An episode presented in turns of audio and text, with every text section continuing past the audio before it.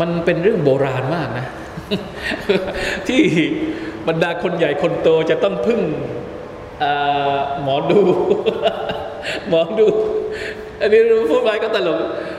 แล้วผมคิดว่าไม่ใช่เฉพาะโลกตะวันออก ปกติแล้วเวลาที่เราพูดถึงไสยศาสตร์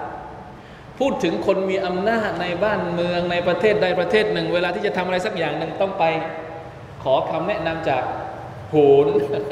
ต้องไปขอมันไม่ใช่เฉพาะโลกตะวันออกนะแม้กระทั่งโลกตะวันตกเองก็มี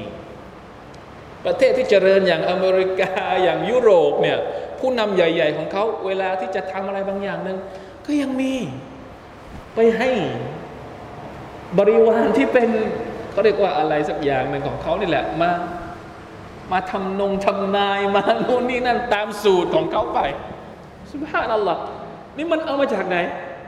เอามาจากยุคไหน ยุคนู่นยุคฟิรเอาซึ่งไม่รู้กี่ปีมีเทคโนโลยีสูงขนาดไหนก็เราก็ยังยังเห็นตึกบางทีเราก็แปลกใจนะ ตึกสูงเป็นร้อยร้อยชั้น พอมาอยู่ข้างล่างเห็นอะไร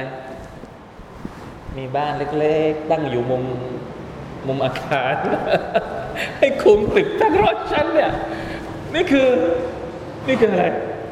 นี่คือภาพสะท้อนว่าสุฮานัลลอฮ์ สมัยฟิรเอาชีริกเป็นยังไง ใช้นักไสยศาสตร์ยังไงสมัยนี้ก็